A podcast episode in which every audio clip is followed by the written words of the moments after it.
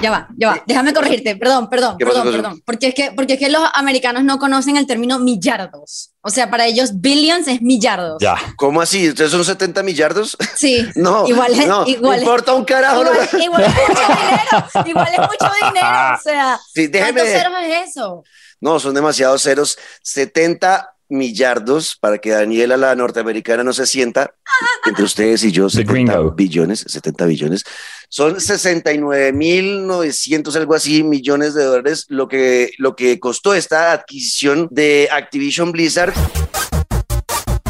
Hey, hola, bienvenidos nuevamente a Pantalleros, el podcast. Estamos ya en nuestra tercera temporada, tercer año de este podcast que hago con mis amigos Daniela Javid. Hola, Dani. ¿Cómo están? Feliz año, feliz todo. Feliz año, Dani. Y también Luis Carlos Guerrero. Hola, Luis Carlos. Eso. Feliz año a todos. Belisario, Dani, te extrañé, negro, te amo. Hola a todos. Los amo, chicos. Pues nada, hoy empezamos una temporada más y lo hacemos con la noticia del momento. Desde la semana pasada nos enteramos de esto y no han parado de hablar de la compra de Activision Blizzard por parte de Microsoft Xbox. Así que vamos a hablar de todas las repercusiones que eso trae para la industria de los videojuegos y todo lo que hemos sabido en los últimos días. Así que bienvenidos a una nueva temporada de Pantalleros, el podcast.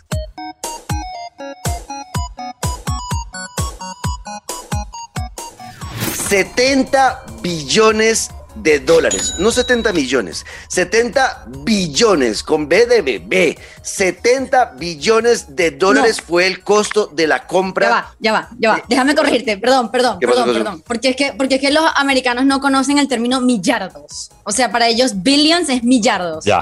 ¿Cómo así? ¿Ustedes son 70 millardos? Sí. No, Igual es- no, igual importa un carajo. no. Igual, igual es mucho dinero. Igual es mucho dinero. O sea, Sí, déjeme- ¿cuántos ceros es eso? No, son demasiados ceros. 70 millardos para que Daniela, la norteamericana, no se sienta entre ustedes y yo. 70 gringo. billones, 70 billones. Son 69 mil 900, algo así, millones de dólares, lo que, lo que costó esta adquisición de Activision Blizzard, eh, una de las desarrolladoras más importantes, si no la más importante, junto a Rockstar Games y Take Two, eh, son las que más dinero generan al año eh, con sus videojuegos, especialmente Call of Duty. Call of Duty es una máquina de hacer plata, es una cosa de locos y se lo quedó Xbox. Esta transacción es muy importante por muchas razones. La primera, Xbox sigue dando golpes. Ya se ha quedado con Bethesda, otra gran eh, empresa, otra gran compañía, y ahora se queda con un catálogo de juegos muy importante, Luisca. Vamos a ver ahí a Call of Duty, eh, vamos a ver a Overwatch, vamos a ver a Diablo. ¿Sabe quién, negro? ¿Quién?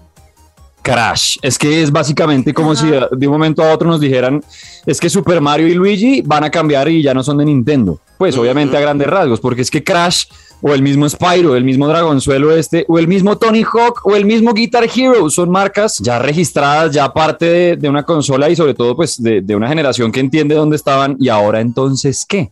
De y acuerdo. entonces, Exacto. Entonces, ese, ese fue el primer golpe. Phil Spencer, el presidente de Xbox, la está rompiendo, está haciendo un trabajo maravilloso con una compañía que hace unos 7, 8 años pensábamos que estaba aquí solamente por el dinero, no pensaba tanto en los jugadores, la gente que era fanática de PlayStation se burlaba mucho de eso. Y con Phil Spencer a la cabeza de Xbox todo empezó a cambiar y ahora los servicios que ofrecen son súper importantes y se sienten que están trabajando realmente para los gamers. El tema del Game Pass es otro golazo que ha tenido Xbox. Pero bueno, son 70 millardos de dólares, eh, lo que significó esta compra, una de las adquisiciones más costosas. eh, cos- costó más que la compra, por ejemplo, de Marvel por parte de Disney. O sea, realmente la transacción es altísima. a que calculen. No. No, o sea, costó más Uf. que la venta de Star Wars, más la ven- más cuando Microsoft compró Minecraft, más la eh, compra de Bethesda. O sea, costó más que esas tres vainas juntas. De- No, o sea, cualquier sueldo de pantalleros en el año.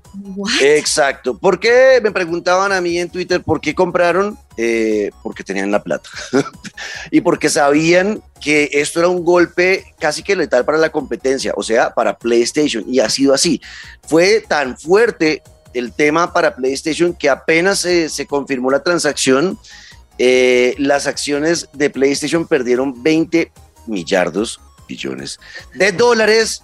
Eh, se fueron en la bolsa en picada y esto es que uno se pone a pensar qué puede hacer PlayStation ahora y es difícil, está contra la pared realmente. Tan es así que los mismos de, de Xbox, Phil Spencer sabe que puso contra la pared a PlayStation y que le puede dar un golpe casi que letal a la compañía. Tan es así que él dice, nosotros valoramos mucho a PlayStation y necesitamos que sigan existiendo como compañía. O sea, ya tienen que salir a reconocerlo y es como, ay Dios mío, ¿y ahora? ¿Y ahora los que compramos la Play 5? ¿Qué?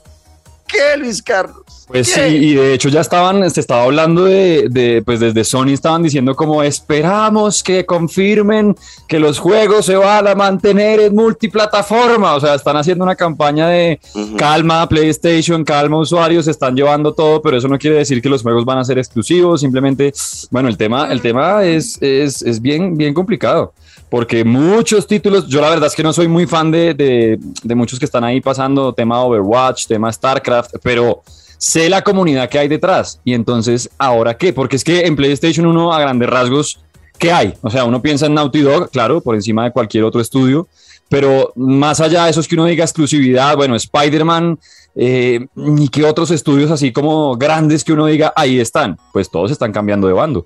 Exacto, y, y no ve uno digamos, si quisiera entrar en la guerra PlayStation de empezar a comprar también estudios, pues del nivel de Activision no hay. Es que mm. Activision es una compañía, es el primer estudio que empezó a, hacer, a desarrollar juegos eh, third party o, que no, estaban afiliados a ninguna compañía. Activision se creó en los 70s.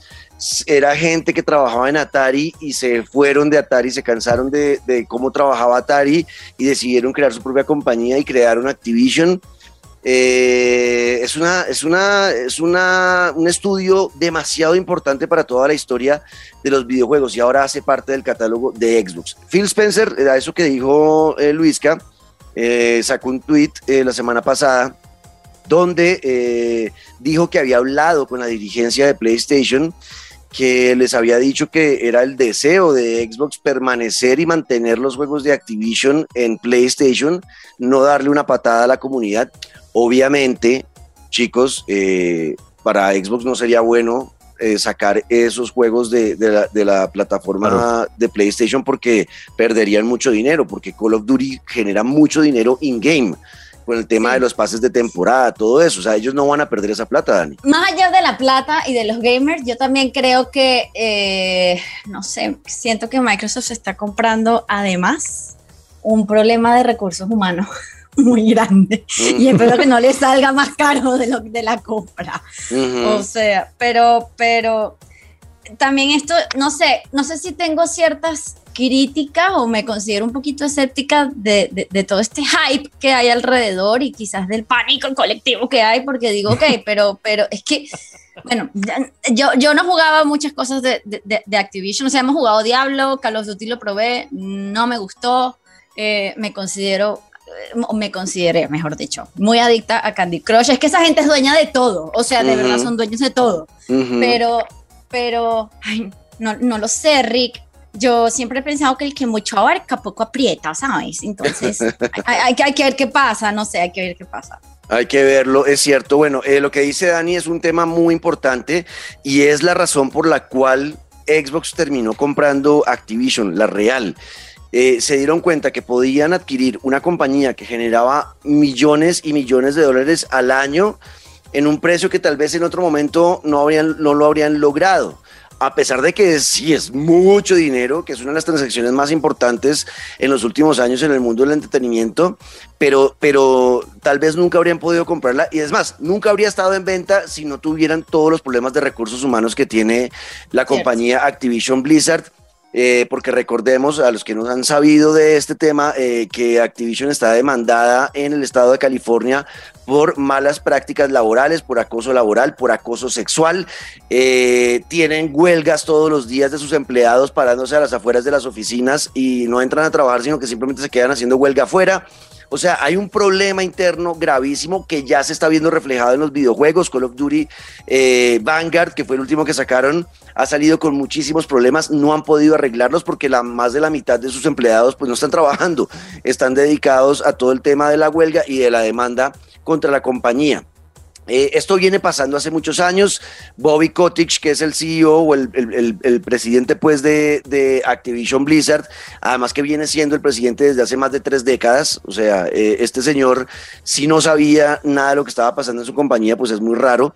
Eh, él salió a echarle la culpa a las demoras de Overwatch 2 y de Diablo 4 de, que haya perdido valor la compañía y de que, y que por eso lo haya comprado Xbox. ¿Qué tal el descaro? Ah? ¿Qué tal, Dani? La culpa no es mía. Tengo 30 años en la gerencia, pero no sé nada de lo que ocurre en mi compañía, a pesar de que es mi gallina de huevos de oro. Sí, exacto. Es una cultura muy tóxica la que había dentro de Activision. Phil Spencer hace unos meses había dicho, después de toda la demanda de, de, los empleados contra, contra Activision, había dicho eh, públicamente que iba a reevaluar eh, la relación de Xbox con Activision luego de esas acusaciones, luego de que se saliera, saliera la noticia, de que estuviera la demanda ya, ya impuesta en los eh, juzgados de California. Dijo, vamos a reevaluar nuestra relación eh, con, con Activision nadie pensó que reevaluar era comprar la compañía. Pero bueno, va a llegar a Xbox a limpiar, seguramente, sí. sí no va a ser instantáneo. Total, pero no va a ser instantáneo. O sea, no es una, una, eh, eh, una cultura laboral tan tóxica como la tiene arraigada Activision de, de, de, más de 40 años de toxicidad interna, pues Xbox y Microsoft no van a llegar a limpiar eso en dos días. Eso se va a demorar. Pero van a empezar. O sea, yo sí creo que lo vayan a lograr. Kotick va a salir de la compañía, es lo más seguro ya varios medios han reportado que así será, que apenas termine la transacción, porque es que esto se demora. Ahorita empieza todo el papeleo, el traspaso de fondos, hacer el empalme.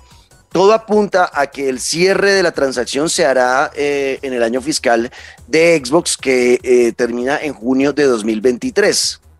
¿Ok? Del año 2022, pero el año fiscal se va hasta el 2023 y cuando ya sea junio de 2023, ya ahora sí Xbox oficialmente serán los dueños de Activision y ese día saldrá Bobby Kotick de la compañía y ya Xbox empezará a limpiar. Por ahora las cosas siguen igual. Todo el año 2022 será Activision eh, una empresa autónoma donde Xbox no estará dirigiéndola. Después del 2023 es que se hace esta, esta transacción.